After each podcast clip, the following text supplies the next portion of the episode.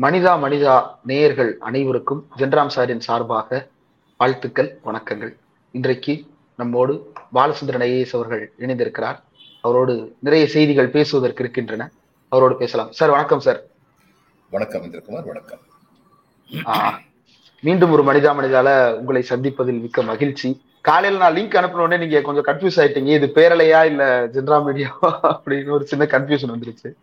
But இன்றைக்கு வந்திருக்கக்கூடிய செய்திகள்ல தேசிய அளவுல இருக்கக்கூடிய ஒரு செய்தி ரொம்ப முக்கியமானதாக என் கண்ணுக்கு பட்டது சார் அகிலேஷ் யாதவ் தன்னுடைய நிலைப்பாடு இதற்கு முன்பு நிறைய நிலைகள் அவர் வெவ்வேறு முறை வெவ்வேறு மாதிரி பேசி இருக்கிறார் ஆனா இன்றைக்கு அகிலேஷ் யாதவ் பேசி இருப்பது வந்து ஆஹ், ஒரு புதிய ஆஹ், முயற்சி தேசிய அளவில் கைகூடி வருகிறது அப்படின்ற ஒரு நம்பிக்கையை காட்டுவதாக தெரிகிறது.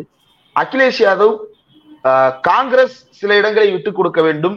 நாங்கள் காங்கிரசுக்கு ஆதரவாக சில இடங்களையும் தருகிறோம். அவர்கள் வலுவான இடத்தில் அவர்கள் நிற்கட்டும். எங்க நாங்கள் வலுவாக இருக்கும் இடத்தில் எங்களை நிற்க அனுமதிக்கட்டும். அப்படின்னு ஒரு மியூச்சுவல் சாக்ரிஃபைஸோட இதை செய்யலாம் அப்படின்னு அவர் பேசி இருக்கிறார் இதை எப்படி பாக்குறீங்க சார் வரவேற்க தகுந்த மாறுதல் தான். நான் ஏற்கனவே ஜென்ராம் அவர்களோட பேசும்போது சொன்னேன். கர்நாடகாவில் வந்து காங்கிரஸ் ஜெயிச்சிச்சுன்னா மற்ற எதிர்க்கட்சிகளுடைய மனநிலையில மாறுதல்கள் தென்படும் அப்படின்னு சொல்லி. எதிர்க்கட்சியில விடுங்க. சச்சின் பைலட்டே கொஞ்சம் அடக்கி வாசிப்பாரு. ம். அதான் உண்மை. கட்சிக்குள்ளேயே இருக்கிற மாறு வேற்றுமைகள் கூட கொஞ்சம் அடக்கி வாசிக்கப்படும். அதுதான் இப்போ நடந்துகிட்டு இருக்கு. இது வரவேற்க தகுந்த மாறுதல். காங்கிரஸ் இதுக்கு தயாராக இருப்பாங்கன்னு நான் நினைக்கிறேன். ஏன்னா ஜனநாயகத்துக்கு ஒரு ஆபத்து வருது அப்படிங்கும்போது அதுல முதல்ல ஆபத்துக்கு உள்ளாக்கப்படுபவர்கள் எதிர்க்கட்சியில் இருக்கவங்க தான். அதனால பிஜேபி இருந்தா அவங்களுக்கு தனிப்பட்ட எல்லா எதிர்க்கட்சிகளும் பாதிக்கப்படுவார்கள். அதை எல்லாரும் வந்து இப்போ உணர்ந்திருக்காங்க. உதாரணம் சந்திரசேகர் ராவ் வந்து நல்லா உணர்ந்திருக்கிறாரு. நம்ம. தனிச்சு நின்றோமா இது மாதிரி தான் நம்ம பொண்ணு மேல ஒரு சிபிஐ கேஸ் ஆரம்பிப்பாங்க. எல்லார் மேலேயும் ஆரம்பிப்பாங்க. அப்போ அவங்களுக்கு ஆதரவு தெரிவிச்சோன்னா சிபிஐ கேஸ் காணாமல் போயிடும் இப்படி எல்லாம் தான் முயற்சி பண்ணுவாங்க. அது கொஞ்ச நேரம் கொஞ்ச நாள் தான் காணாமல் போகும். அடுத்து எப்படியும் அவங்களுடைய நோக்கம் வந்து நம்மளை ஒண்ணுமில்லாம ஆக்குறது தான். ஹைதராபாத் ஒரு முனிசிபல் கார்பரேஷன் எலெக்ஷன் அதுக்கு ஒன்பது மத்திய மந்திரி வந்து உட்காந்து வேலை பார்த்தாங்க. இவங்க இந்த இவ்வளவு வேலை பார்க்கறதுல கொஞ்சம் அரசாங்கத்துக்கும் வேலை பார்த்தாங்கன்னா எவ்வளவு நல்லா இருக்கும். நம்ம பிரதம மந்திரி ரோட்ல வந்து பிரச்சாரம் பண்ணாரு. பெங்களூர்ல. பத்து நாள் இங்கேயே உட்காந்துருந்தாரு சந்தோஷம். அவருடைய பார்ட்டிக்காக உட்காந்துருக்காரு அது மாதிரி நாட்டுக்காக கொஞ்சம் டெல்லியில் இன்னும் கொஞ்சம் அதிகமாக வேலை பார்த்தா சந்தோஷமா இருக்கும் அப்படின்னு மக்கள் நினைக்க ஆரம்பிக்கிறாங்க. அதனால இந்த நிலைமையில வந்து இவங்க எல்லாரும் வந்து ஒற்றுமையாக செயல்பட்டா நல்லா இருக்கும். மம்தாவும் அதே ஆஹ், விஷயத்தை தான் பரிந்துரைத்தார். இதற்கு முன்பே கூட பேசியிருந்தோம். காங்கிரஸ் வலுவாக இருக்கும் இருநூறு இடங்களை நாங்கள் பார்த்திருக்கிறோம். அந்த இருநூறு இடங்களில் காங்கிரஸ் நிற்கட்டும் அப்படின்றத மம்தாவும் பேசியிருந்தார். அகிலேஷ் பேசும் பொழுது சந்திரசேகர் ராவும் இதைத்தான் விரும்புகிறார். மற்ற தலைவர்களும் இதைத்தான் விரும்புகிறார்கள் அப்படின்றதையும் குறிப்பிட்டு சொல்லி இருக்கிறார். அப்ப இந்த டீல் தான் ஃபைனல் டீல் அப்படின்னு பார்க்கலாமா சார் அவ்வளவு ஈஸியாக அது நடக்காது. ஏன்னா உத்தரப்பிரதேசில் வந்து காங்கிரஸ் ஒண்ணுமில்லாம இருக்காங்க.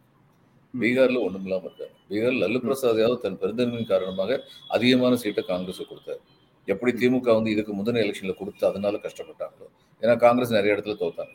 அதனால இந்த தடவை திமுக முடிச்சுக்கிடுச்சு. நீங்கள் ஜெயிச்ச இடத்துல மட்டும்தான் கொடுப்போம். அதிகமாக கேட்டு எங்களுடைய வெற்றி வாய்ப்பு பறிக்காதீங்கன்னு சொன்னாங்க. உறுதியாக நின்றாங்க காங்கிரஸ் அதை ஏற்றுக்கிட்டாங்க இப்போ இதில் வந்து பீகார்லேயும் ம- ரொம்ப கடினமாக இருக்காங்க காங்கிரஸ் வந்து ஏற்றுக்கிடுவாங்க ஏன்னா அங்கே அவங்க வந்து வீப்பா வீக்காக இருக்காங்கன்னு அவங்களுக்கு தெரியும். ஆனால் இதில் வந்து சாகர்திகின்னு ஒரு சின்ன இடம் ஒன்று இருக்குது இது ஜங்கிப்பூர் சப்டிவிஷனில் வந்து மேற்கு நான் அங்கே அந்த ஜங்கிப்பூர் சப்டிவிஷனில் நான் சப் கலெக்டர் இருந்திருக்கேன். சாகர்திகில வந்து முஸ்லீம்கள் ரொம்ப அதிகமாக உள்ள இடம். பொதுவா முஸ்லிம்களுடைய முழு ஆதரவும் மம்தா பானர்ஜிக்கு அப்படின்னு சொல்லி எல்லாரும் நினைச்சுக்கிட்டு இருந்தோம். ம். ஆனா இந்த சாகர்தியில ஒரு பை எலெக்ஷன் நடந்தபோது மம்தா பானர்ஜியுடைய கேண்டிடேட் வந்து காங்கிரஸ் கேண்டிடேட் வந்து தோக்கடிச்சிருக்காங்க. முர்ஷிதாபாத் டிஸ்ட்ரிக்ட்ல வந்து காங்கிரஸ் எப்பயுமே முர்ஷிதாபாத் மால்தா. இந்த ரெண்டு டிஸ்ட்ரிக்ட்டையும் காங்கிரஸ் எப்பயுமே பலமுள்ள கட்சி. யார் வந்து போனா சிபிஎம் காலத்துலயும் சரி திரிணாமுல் காங்கிரஸ் காலத்துலயும் சரி. இப்ப இந்த மாதிரி இடங்கள்ல திரிணாமுல் காங்கிரஸ் கொஞ்சம் விட்டு கொடுக்க வேண்டாம். நாங்க நாற்பத்தி ரெண்டு சீட்டு நாங்க தான் கண்டெஸ்ட் பண்ணுவோம். பதிலுக்கு வேணால் நாங்கள் வந்து கோவாவில் கண்டெஸ்ட் பண்ணாமல் இருக்கோம். அப்படின்னு சொல்கிறது வந்து சரியாக இருக்காது. இங்கேயும் வந்து ஆறு இடங்களோ எட்டு இடங்களோ சிபிஎம் காங்கிரஸ் ரெண்டுக்கும் சேர்த்து கொடுத்துட்டு மீதி முப்பத்தி நாலு நாங்கள் வந்து இருப்போம். அப்படி சொன்னால் அந்த முப்பத்தி நாலு இடத்துலையும் சிபிஎம் காங்கிரஸ் எங்களை ஆதரிக்கணும். அப்படின்னு கேட்குறது சரியாக இருக்கும். அப்படிப்பட்ட ஒற்றுமை அதே மாதிரி தான் தெலுங்கானாலையும். தெலுங்கானாவில் காங்கிரஸ் ஸ்டில் வைப்ரண்ட் ஃபோர்ஸ் அதனால் அவங்கள வந்து நீ எல்லாத்தையும் என்ன கொடுத்துட்டு போ அப்படின்னு சொல்லி கேட்டால் சரிப்பட்டு வராது. அதனால இந்த மாதிரியான ஒரு அட்ஜஸ்ட்மெண்ட் அக்கோமடேஷன் வர்றதுக்கு இன்னும் கொஞ்சம் உழைக்க வேண்டியிருக்கும். உழைச்சிருவாங்கன்னு நினைக்கிறேன் நான் பார்ப்போம் ஓகே. காங்கிரஸ்ல இன்னும் ஆனா யார் முதலமைச்சர் அப்படின்றத கர்நாடகால முடிவு செய்யாமலே இருக்கிறாங்க. நேற்று கூட சித்தராமையா பதவியேற்பார் அப்படின்னு தகவல் தான் வந்ததே தவிர அதிகாரப்பூர்வ அறிவிப்பா எதுவுமே வரல சார் தேசிய அளவுல ஊடகங்களுடைய பார்வை பற்றி உங்கள்கிட்ட கேட்கணும்னு நினைக்கிறேன். ஆஹ் காங்கிரஸை பற்றி ரொம்ப நாள் கழிச்சு பேசுறாங்க அப்படின்றத ஒரு பாசிட்டிவா எடுத்துக்கிறதா? அல்லது யார் முதல்வர் என்றே தெரியாமல் மக்களை குழப்பத்தில் ஆழ்த்துகிறார்கள்னு காங்கிரஸ் மீதான ஒரு பிம்பத்தை மீண்டும் மோசமாக சித்தரிக்கும் முயற்சி அதை எப்படி பாக்குறீங்க உத்தரப்பிரதேசத்துல ரெண்டாயிரத்தி பதினாலுல அசம்பிளி எலெக்ஷன் முடிஞ்சு பத்து நாளா முதல்வர் தேர்வு பண்ணல. அதெல்லாம் இந்த ஊடகங்கள் கொஞ்சம் மனசுல வச்சு எழுதட்டுமே. அந்நேரம் வந்து ஆதித்யநாத் வந்து எம்எல்ஏவே இல்லை அவர் எம்பியா இருந்தார். இவங்க ரெண்டு பேரும் போனாங்க. பிரதம மந்திரியும் உள்துறை அமைச்சரும் போனாங்க. அந்நேரம் அவர் உள்துறை அமைச்சர் இல்லை. பிஜேபியுடைய பார்ட்டி பிரசிடென்ட் அமித்ஷா. ரெண்டு பேரும் போனாங்க. நான் கேள்விப்பட்ட முயற்சிகள் என்ன நடந்துச்சுன்னா ஆதித்யநாத்தை கொண்டு வந்துடக்கூடாது. ஏன்னா எல்லாருக்குமே வந்து அடுத்தவனுடைய வலிமை தெரியும். இவன் நமக்கு அடுத்து நமக்கு போட்டி ஓடுற அளவுக்கு வளர்ந்துடக்கூடாதுன்னு அந்நேரமே திட்டம் போட்டிருக்காங்கன்னு நினைக்கிறேன். போனதே அதுக்காக தான் சொன்னாங்க. அவர் இல்லாமல் இன்னொருத்தர் கொண்டு வரணும்னு. ஆனால் ஆதித்யநாத் ஆதித்யநாத் வந்து அந்நேரம் உறுதியாக சொல்லிட்டான்னு சொன்னாங்க. என்னை விட்டா எழுபது எம்எல்ஏ என் கூடவே வந்துடுவான் அப்படின்னு சொல்லி சொல்லித்தான் அவர் வந்து முதல்வர் ஆனார் தான் நேரம் பத்திரிகையில் வந்து எழுதினாங்க. இப்போ இங்க வந்து ஜனநாயக முறைப்படி தான் நடந்துகிட்டு இருக்கு இது வரைக்கும். ரெண்டு பேருமே சொல்றாங்க நாங்க வந்து முதல்வர் முதல்வர் பதவிக்கு தகுதியானவங்கன்னு சொல்றாங்க. இப்ப ரெண்டு பேருடைய இதையும் பாருங்க. இவர் வந்து சீதாராம் ஐயா வந்து ஏற்கனவே பழுத்த அனுபவம் பெற்றவர் முதலமைச்சராகிறது அவருக்கு ஒரு வசதி. அவர் மேல எத்தகைய ரொம்ப சீரியஸான குற்றச்சாட்டு எதுவுமே அவருடைய ஆட்சி காலத்துல வரல. இப்போ ஒரு பெரிய வ- விலை வந்து வாட்சி கட்டியிருந்தாரு அவருக்கு அவர்கிட்ட ஒருத்தர் வந்து பாயிண்ட் அவுட் பண்ணாரு. இது இவ்வளவு விலை உயர்ந்த வாட்ச் உனக்கு எங்க இருந்து வந்துச்சுன்னு சொல்லி கேட்டாரு. அவர் சொன்னார் துபாயில என்னுடைய நண்பர் ஒருத்தர் கொடுத்தாரு. ஒரு வாட்ச் கொடுத்தாரு வாங்கி கட்டினேன். ஆனா அது இவ்வளவு விலை இருந்தது எனக்கு தெரியாது. நீங்க சொல்லிட்டீங்க நான் அந்த வாட்சை அவர்கிட்ட திருப்பி கொடுத்துட்றேன். உடனடியே திருப்பி அனுப்பிட்டார். ஒரு பிரச்சனையும் இல்லாம நம்ம அண்ணாமலை கூட இதெல்லாம் கொஞ்சம் பார்த்தாருன்னா நல்லா இருக்கும் டிராஃபிக்ல அதுன்னு சொல்லி பேசி தேசபக்தி தேசபக்திலாம் சொல்லாம அப்படியே சொல்றீங்க விலை வந்து வாட்சா வேண்டாம் திருப்பி கொடுத்தா பிரச்சனையே இல்லாமல் போயிருக்கும்.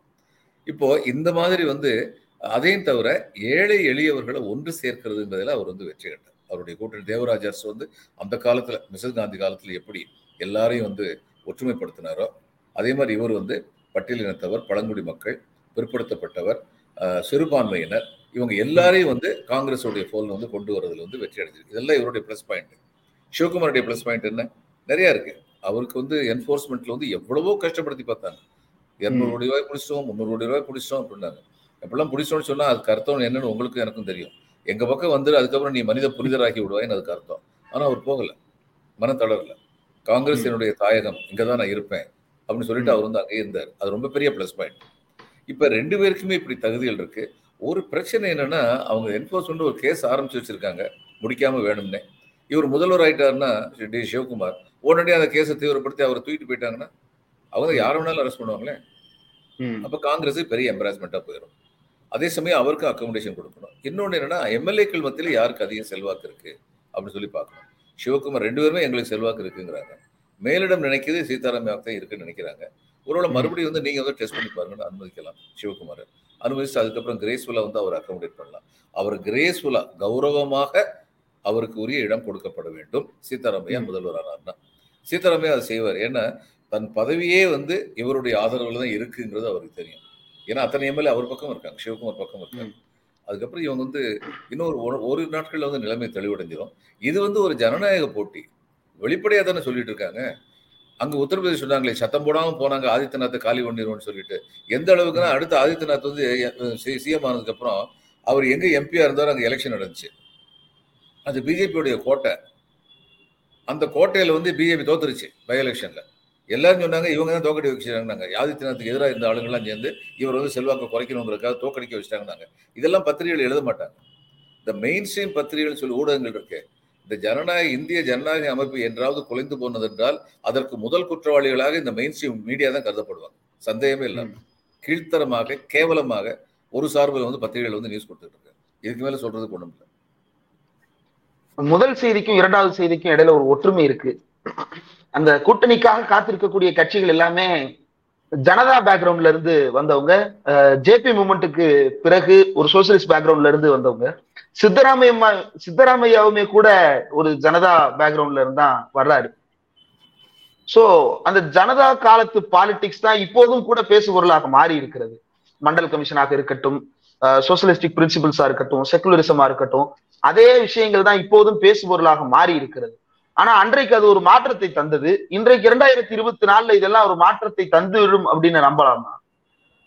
இந்த பாருங்க நான் இந்த ஜோசியம் எல்லாம் சொல்றது இல்ல தந்துரும் தரேன் ஜோசி சொல்றது இல்லை நான் என்ன சொல்றேன்னா அவங்க முப்பது பெர்சன்ட் ஓட்டு வாங்கி பதவிக்கு வந்தாங்க பிஜேபி இவங்க எல்லாம் பிரிஞ்சிருந்ததுனால.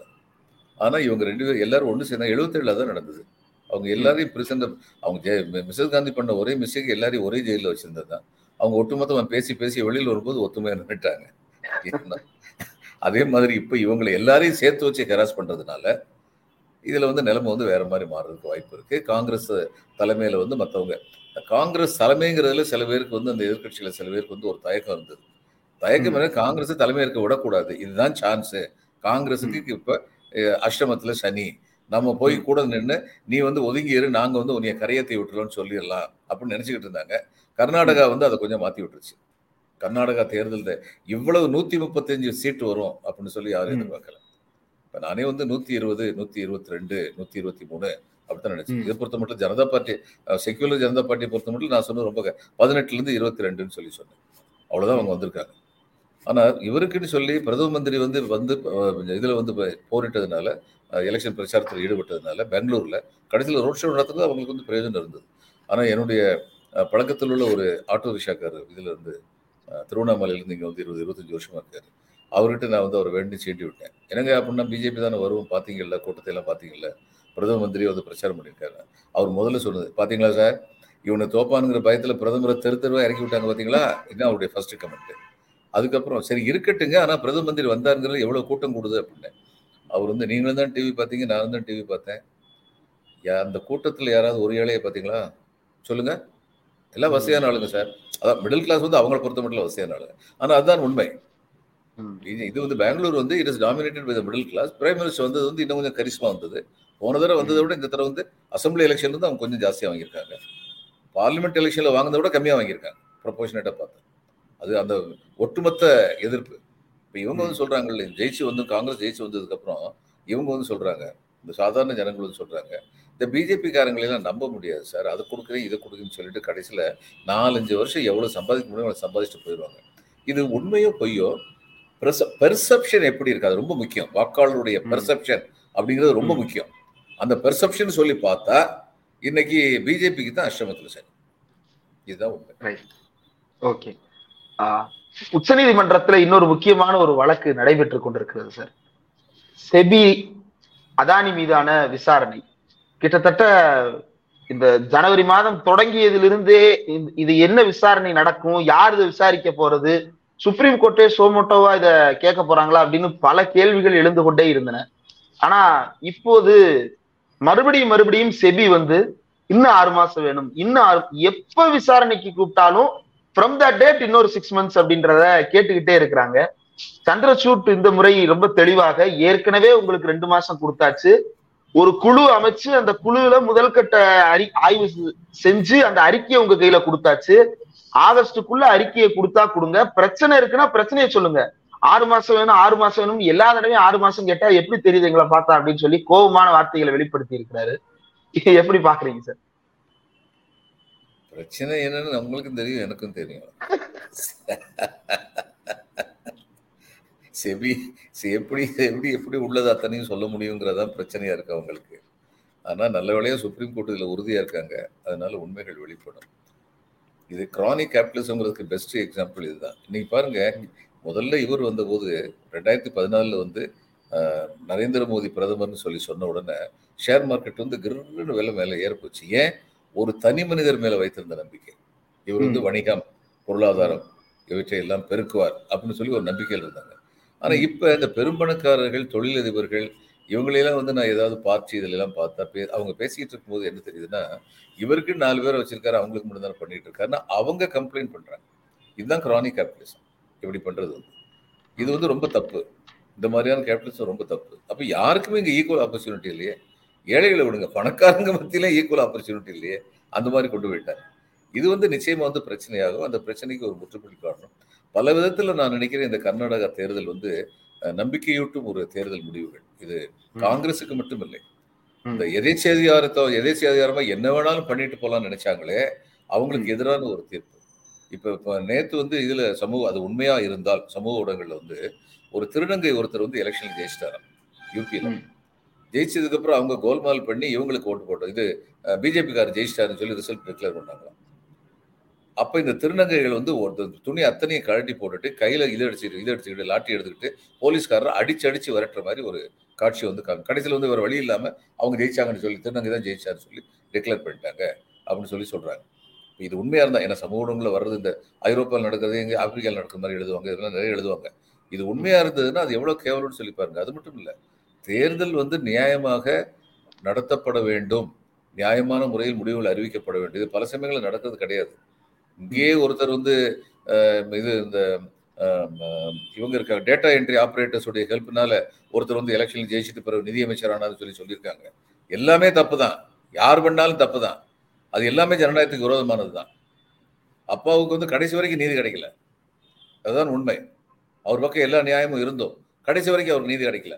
அது ஜனநாயகத்துக்கு ஏற்பட்ட இழுக்கு தான் அதனால வந்து இன்னைக்கு வந்திருக்கிறது காங்கிரஸுக்கு மட்டும் கிடைத்த வெற்றி இல்லை. இது ஜனநாயகத்தை நம்புபவர்கள் எழுப்புகின்ற மிகப்பெரிய வலுத்த குரல். ம்.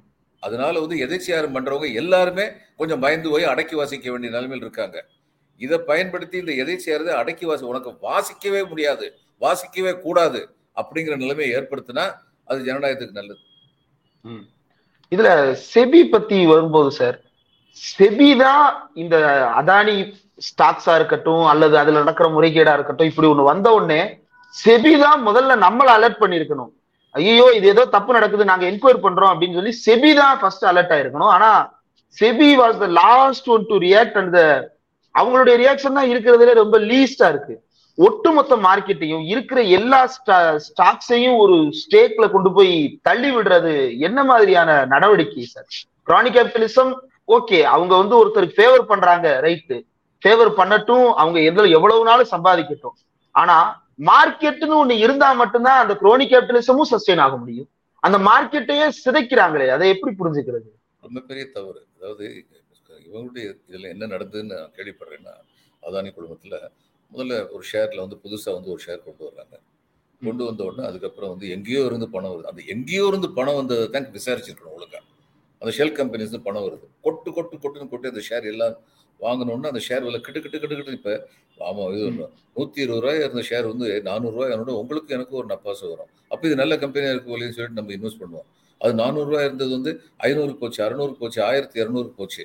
அந்த ஆயிரத்தி இரநூறுலேயே அது நிற்கும் ஏன் தெரியுமா? அடுத்து இன்னொரு கம்பெனி ஆரம்பிக்கணும்னு லோன் வாங்குறதுக்கு இந்த ஷேர் வந்து அவங்க பிளட்ஜ் பண்றாங்க. இதைத்தான் ஹெண்டில்பர்க் சொன்னாங்க. இதனுடைய உண்மையான மதிப்பு நூத்தி இருபது ரூபா தானே ஆயிரத்தி இரநூறுவான்னு போட்டி வந்து லோன் வாங்கிட்டானே. ஒரு நாள் உண்மையான மதிப்புக்கு இதெல்லாம் கீழே இறங்கி வந்துச்சுன்னா லோன் கொடுத்தவன் கதையெல்லாம் என்ன ஆகும்? பேங்க் கதையெல்லாம் என்ன ஆகும்? அப்படின்னு சொல்லி கேட்டாங்க. அடுத்து வந்து நம்பி நீங்களும் நானும் நானூறுரூவாயா இருக்கும்போது வாங்கிட்டு ஆயிரத்தி இரநூறுன்னு சொல்லி அதையே தினம் பார்த்து சந்தோஷமா சிரிச்சுக்கிட்டே இருந்தோம். ஒரு நாள் அது நூற்றி இருபது ரூபாய் ஆச்சுன்னா நம்ம கதி என்ன? ரீட்டைலர் சாதாரண ரீட்டைலர்ஸ் இதான் சிம்பிளா இதுதான் கேள்வி. இப்போ ஒவ்வொரு தினமும் எப்படி அதானுடைய ஷேர் வந்து கொஞ்ச நாள்ல வந்து வெளியிலேருந்து ஏதோ ஒரு சோர்ஸ்லேருந்து பணம் வருது. கிட்டு கிட்டு கிட்டு கிட்டுன்னு விலையேறுது. அடுத்து அதை வச்சு அவங்க வந்து பிளட்ஜ் பண்ணி வாங்குறாங்கன்னா இதுல ஏதோ கோல்மால் இருக்கா இல்லையான்னு பார்க்க வேண்டியது செபியுடைய கடமை. பார்த்துருக்கணும். பார்க்கல. இதுதான் உண்மை. இதுல சொன்னதை நினைவுக்கு வருது செபி நீங்க சொன்னீங்க. எங்க தவறு நடந்தாலும் பங்கு மார்க்கெட்ல முதல்ல பார்க்க வேண்டியது செபி. செபியே பார்க்கலன்னா நம்ம என்ன சொல்லணும்? மங்கை சூதகமானால் கங்கைக்கு செல்லலாம். கங்கையே சூதகமானால் எங்கு செல்வது? அப்படிங்கிற கேள்விதான் வருது. கங்கையே சூதகமானால் கடைசியில் நீலகண்டன் போய் நிக்க வேண்டியதான் எடுத்துட்டு போ கங்கையை புது கங்கையை கொண்டு வான்னு. நம்ம நீலகண்டன் சுப்ரீம் கோர்ட்டு தான். சுப்ரீம் கோர்ட்டு தான் இப்ப சரி பண்ணணும். அந்த நிலைமையில இருக்கும். இன்னைக்கு சுப்ரீம் கோர்ட்ல இன்னொரு வழக்கும் கூட விசாரணைக்கு விசாரணை அல்ல இன்றைக்கு தீர்ப்பு ஏற்கனவே எழுதப்பட்ட தீர்ப்பு இன்றைக்கு அந்த தீர்ப்பு வாசிக்கப்பட இருக்கிறது. கே. எம். ஜோசப் அவர்கள் தலைமையிலான அமர்வுல ஜல்லிக்கட்டு வழக்கு இன்றைக்கு விசாரணைக்கு வருகிறது. ஜல்லிக்கட்டு வழக்கு முன்பு எப்போதையும் விட இந்த முறை தமிழ்நாடு கூடுதல் கவனம் எடுத்துக்கொண்டு வழக்கறிஞர்கள் எல்லாம் சிறப்பு வழக்கறிஞர்கள் எல்லாம் நியமித்து கபில் சிபல் எல்லாம் பல்வேறு வாதங்களை முன்வைத்தார். கான்ஸ்டியூஷனல் ப்ரொடெக்ஷன் வேணும் அப்படின்னு சொல்லிட்டு ஜல்லிக்கட்டு வழக்குல வாதம் முன்வைக்கப்பட்டிருக்கிறது. இந்த தீர்ப்பு எப்படி வரும்னு நினைக்கலாம்? இந்த ஜல்லிக்கட்டு தீர்ப்பு இதை எப்படி பாக்குறீங்க ஜல்லிக்கட்டு தீர்ப்பு எப்படி வரும்னு நம்ம யோகம் பண்ண முடியாது. தீர்ப்பு ஜல்லிக்கட்டுக்கு ஆதரவாக இருக்க வேண்டும்னு நம்ம ஆசைப்படலாம். அது நேர்மையான ஆசை. ஸ்பெயின்லயும் தான் இதே மாதிரி காளமாட்டை வச்சு கேம் நடக்குது. காளமாட்டை கடைசியில குத்தி கொண்டுருவாங்க கடைசியில குத்தி கொண்டுருவாங்க அவங்க. அதை நடத்திக்கிட்டு இருக்காங்க. ஆனா இங்க வந்து அடிபடுறது வந்து பெரும்பாலும் வந்து காளை மாட்டை அடக்க முயலுகின்ற வீரர்கள் அடிபடுவாங்க. ரொம்ப அபூர்வமா தான் காளை மாடு வந்து தப்பு தவறி போய் எகிரி போய் எங்கேயாவது போய் விழுந்துச்சுன்னா திரு. விஜயபாஸ்கர் அவருடைய காளை மாடு பாவம் அது மாதிரி விழுது அந்த காளை மாடு விவகாரத்தில் வந்து விஜயபாஸ்கர் வந்து மிக திறமையானவர். தன்னுடைய காளை வெல்ல வேண்டும் என்று ஆர்வம் உள்ளவர். காளையில் நல்ல முறையில் பராமரிப்பவர். அதுல வந்து அந்த மாதிரி வந்து அந்த காளை மாடு இறந்து வந்து அதனுடைய தவறி போய் போய் விழுந்ததுனால. மற்றபடி காளை மாடுகளுக்கு வந்து அங்க சேதமே கிடையாது. மனிதர்கள் தான் தங்கள் உயிரை பணயம் வைத்து அங்க விளையாடு இது ஒரு வீர விளையாட்டு. இந்த வீர விளையாட்டை அனுமதிப்பது தான் நேர்மையாக இருக்கும். சுப்ரீம் கோர்ட்ல பேட்டா இவங்க எல்லாம் என்னென்ன கதை விட்டாங்கன்னு தெரியாது. இந்த நவீன காலத்தில் இந்த விஷயங்கள் வீரம். இதுல நிறைய விஷயங்கள் இருக்கு. அதாவது. கோயில் மாடை ஏன் யாரும் தொடறது இல்ல. நம்ம இதுல ஒரு கன்வென்ஷன் இருக்கு. கோயில் மாடு வந்து யாராவது சுத்த ரவுடித்தனம் வந்து என்னடா கோயில் மாடு தெரியுறேன்னு கோயில் மாடு மாதிரி தெரியுறாங்க கிராமப்புறங்கள் ஏன்னா அவன் கண்ட்ரோல் பண்றதுக்கு ஆள் கோயில் மாடு எங்க வேணாலும் போய் வாய் வச்சு சாப்பிட்றோம் அது ஒண்ணும் செய்ய. முடியாது. ஏன்னா நல்ல சந்ததி உருவாகணுங்கிறதுக்கு வந்து கோயில் மாட்டை வந்து பயன்படுத்துவாங்க. பசுக்களோட. ம். இது கலங்கரமா இருந்த ஒரு நடைமுறை. நம்ம முன்னோர்கள் யாரும் முட்டாள்கள் இல்லை. செஞ்சதெல்லாம் சரியா தான் செஞ்சாங்க இப்ப இது நம்முடைய இது வந்து நம்முடைய இனக்கலப்பு இல்லாத உள்நாட்டு மாடுகள் இருக்கே அதனுடைய பசும்பால் வந்து இது ஆன்டி டயபெட்டிக் ம். நம்ம சொல்லல. இவங்க மேல்நாட்டில் உள்ள விஞ்ஞானிகள் சொல்லி ஆஸ்திரேலியால வந்து அது ஏ ஒன்னு நினைக்கிறேன் நம்முடைய ம- இது வந்து. அதுக்கு மட்டும் மூணு மடங்கு விலையை வச்சு பால் வந்து வித்துக்கிட்டு இருக்காங்க. இதுல வந்து. ஏன் இங்கே பெங்களூர்ல வந்து ஏ ஒன் வேணும்னா சரி எங்களுக்கு வந்து விலை ஜாஸ்தி. ஜாஸ்தி கொடுத்தா வாங்கணும். இப்ப இந்த மாதிரி வந்து காளை மாடுகள் வலிமை பெற்ற காளை மாடுகளை உருவாக்குறதே போதும். இது வந்து ஒரு இன்சிடென்டல் பெனிஃபிட் இந்த மாதிரி ஜல்லிக்கட்டில் நடத்துறதுல. அது இல்லாமல் போச்சுன்னா என்ன வரும்? எல்லாம் வந்து ஜெர்சி கவு தான் வரும். நீங்க இந்த ஜெர்சி கவை வந்து பாருங்க நான் கிராமப்புறங்களில் போய் பார்த்துருக்கேன். இந்த மார்ச் ஏப்ரல் மே மாதம் இந்த ஜெர்சி கவு அத்தனையும் சுருண்டு விழும் ரோட்டில் நம்ம மாடுகள் அது மாதிரி சுருண்டு விழாது. அதனுடைய கழிவு வந்து அப்படி திரவ வடிவமாக போய்கிட்டு இருக்கும். ஜெர்சி கழிவு ம். நம்முடைய மாடுடைய கழிவு வந்து திரவ போகாது. இவைகள் வலிமை பெற்றவை. இந்த நாட்டு கிளைமேட்டை தாங்கக்கூடிய வலிமை பெற்றவை. இதை அழிக்கணும்னு பார்க்கறதுக்காகத்தான் இந்த பேட்டா மாதிரி ஆளுங்கள்லாம் காசுக்கு கூறு கூவுறாங்கன்னு ஒரு சந்தேகம் வருது. இதையெல்லாம் பத்தி சொல்லும்போது பதிலே சொல்ல மாட்டாங்க. அதனால எந்த விதத்துல பார்த்தாலும் இத்தகைய வீர வீர விளையாட்டுகளை கண்டிப்பா வந்து என்கரேஜ் பண்ணணுங்க. அப்படிலாம் வீர விளையாட்டு விளையாண்டுக்கிட்டு இருந்ததுனால அந்த காலத்துல வந்து இதுக்கு போனபோது ஆம், யுத்தத்துக்கு போனது அவங்க வந்து வலிமையோடு இருந்தாங்க. நமக்குன்னு ஒரு ஆர்மி வேணுமே. அந்த ஆர்மி வலிமையுள்ளதா இருக்கணுமே நம்முடைய சோல்ஜர்ஸ் வலிமை உள்ளவங்களா இருக்கணுமே. அயூப் கான் ஒருத்தர் வந்து இதில் வந்து ஜேஎன்கேல வந்து நைன்டீன் செவன்டி ஒன்னு சிக்ஸ்டி ஃபைவ் சிக்ஸ்டி ஃபைவ்னு நினைக்கிறேன். அவர் வந்து ஷூட் பண்ணிக்கிட்டே இருந்தார். கடைசியில் துப்பாக்கி குண்டு காலியாயிருச்சு காலியானதுக்கப்புறம் அவர் என்ன பண்ணாரு? இந்த பேயனட்னு சொல்லுவாங்க சனியன்னு சொல்லி தமிழ் சொல்லுவாங்க. துப்பாக்கி கூடவே ஒரு கத்தி இருக்கும். அந்த கட்சியை கத்தியை வச்சு பாகிஸ்தான் அவர் பேர் அயூப் கான் லெட்டஸ் ரிமெம்பர் அவர் ஒரு முஸ்லீம் இந்திய நாட்டு முஸ்லீம். பாகிஸ்தான்காரங்களை வந்து குத்தி குத்தி கொண்டுகிட்டு இருக்க ஒவ்வொரு சமயமும் அவர் ஒவ்வொருத்தரும் குத்தி கொல்லும் பொழுதும் இவருடைய உடம்பு பாகிஸ்தான் குண்டுகளால் சல்லடையாக துளைக்கப்பட்டது. ம். அந்த வீரமும் அந்த வலிமையும் வந்து இந்த நாட்டில் இயற்கையா இருந்தது. அதை கெடுத்துடக்கூடாது. அதனால இதெல்லாம் வெறுமனே வந்து ஒரு ஜல்லிக்கட்டு விளையாட்டு வந்து தடுக்கிறதுங்கிறது கிடையாது. இதில் எத்தனையோ விஷயங்கள் அடங்கியிருக்கு. சுப்ரீம் கோர்ட்ல நல்ல வாதங்கள் வச்சிருப்பாங்கன்னு நம்புவோம் நம்ம. அவ்வளவுதான். கமெண்ட்ஸ்ல ஒருத்தர் கேட்டிருக்கிறாரு. எனக்குவே கூட அந்த விஷயத்தை நம்ம பேச வேண்டும் அப்படின்னு ஒரு ஆர்வம் உண்டு. பறக்கல பிரபாகர் எழுதிய புத்தகம் பற்றி பேசுவீங்களா? அப்படின்னு கேட்டிருக்கிறாரு.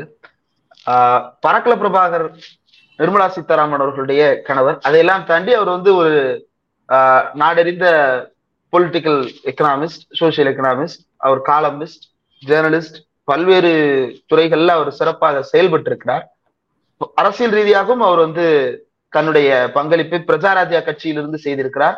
அப்புறம் விமர்சித்து வெளியே வந்த பிறகு இப்போது அவர் அரசியல் குறித்தான விமர்சனங்களையும் பார்வைகளையும் முன்வைத்துட்டு இருக்கிறார் ஆஹ் கரண் தாப்பர் அவர்களுக்கு அளித்த பேட்டியில வட இந்திய வீதிகளில் அரங்கேறி கொண்டிருப்பவை எல்லாம் தென்னிந்திய வீதிகளில் அரங்கே தொடங்கிவிட்டன என்னும் அபாயகரமான சூழ்நிலையிலிருந்து நான் இந்த புத்தகத்தை எழுதியிருக்கிறேன்.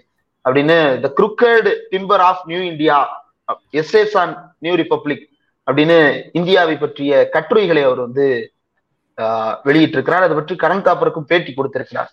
அவர் குறிப்பிடுவது இன்னொரு முறை மோடி ஜெயித்து விட்டால் இந்தியா இந்தியாவாக இருக்காது. நாம் எல்லாம் மிகுந்த இன்னும் மோசமான ஒரு நிலைக்கு தள்ளப்படுவோம். நாட்டின் பொருளாதாரம் மட்டுமல்ல மக்களினுடைய அன்றாட வாழ்வும் மொத்தமான ஒரு சிதைவுக்குள்ளாகும் அப்படின்னு அவர் தன்னுடைய கருத்தை பதிவு செஞ்சிருக்கிறாரு. எப்படி பாக்குறீங்க சார்? இல்லை அவர் சரியாக தான் சொல்லியிருக்காரு. வடநாட்டு பத்திரிகையாளர் ஒருத்தர் என்கிட்ட சொன்னார் ரெண்டாயிரத்தி இருபத்தி நாலுல வந்து பிஜேபி வந்துச்சுன்னா சார் அதுக்கப்புறம் சார் நாட்டில் நிறைய மிச்சம் சார் நிறைய பணம் கவர்மெண்ட்டுக்கு மிச்சமாகும் இந்த எலெக்ஷன் அதுன்னு செலவழிக்க வேண்டிய தேவையே இருக்காது சார் எலெக்ஷன் இருக்காது சார் எலெக்ஷன் இருந்தால் தானே செலவழிப்பாங்க அப்படின்னு சொல்லி ரொம்ப நக்கலாக வந்து என்கிட்ட வந்து சொல்லிட்டு இருந்தார். இவங்களுடைய போக்கு வந்து ரொம்ப ஆபத்தான போக்கு. பிஜேபியுடைய போக்கு வந்து ரொம்ப ஆபத்தான போக்கு. அதாவது இந்த நாடு வந்து எல்லாருக்கும் சொந்தமானது. இதை நம்ம மறந்துடக்கூடாது. வட இந்தியாவில் வந்து பல பேர் வந்து வட இந்தியா மேல வந்து படையெடுத்து வந்தாங்க. தென்னிந்தியா வந்து கடல்களால் சூழப்பட்டிருந்தது அப்படிங்கிறது தென்னிந்தியாவுக்கு ஒரு வசதியா இருந்தது. நிலம் வழியாக வருவதற்கு அந்த காலத்துல வட இந்தியாவில் வந்து படையெடுத்தவங்க அங்கேயே உட்காந்துட்டாங்க வசதியா. வளமான நாடு. அங்கேயே வளர்த்து அமைச்சிட்டு உட்காந்துட்டாங்க பல பேருக்கு தெரியாது. ராஜேந்திர சோழனுடைய படை வந்து கங்கை கொண்ட சோழபுரத்தை எஸ்டாப்ளிஷ் பண்றதுக்குன்னு போன அதே நேரத்துல அவங்க கங்கை கரையிலேயே போனாங்க. கோஸ்டல் ஏரியாவிலே போனாங்க. அதே நேரத்துல வட இந்தியாவில் முஸ்லீம் படையெடுப்பு நடந்தது. ராஜபுத்திரர்கள் தோற்கடிக்கப்பட்டார் இது பல பேருக்கு தெரியாது.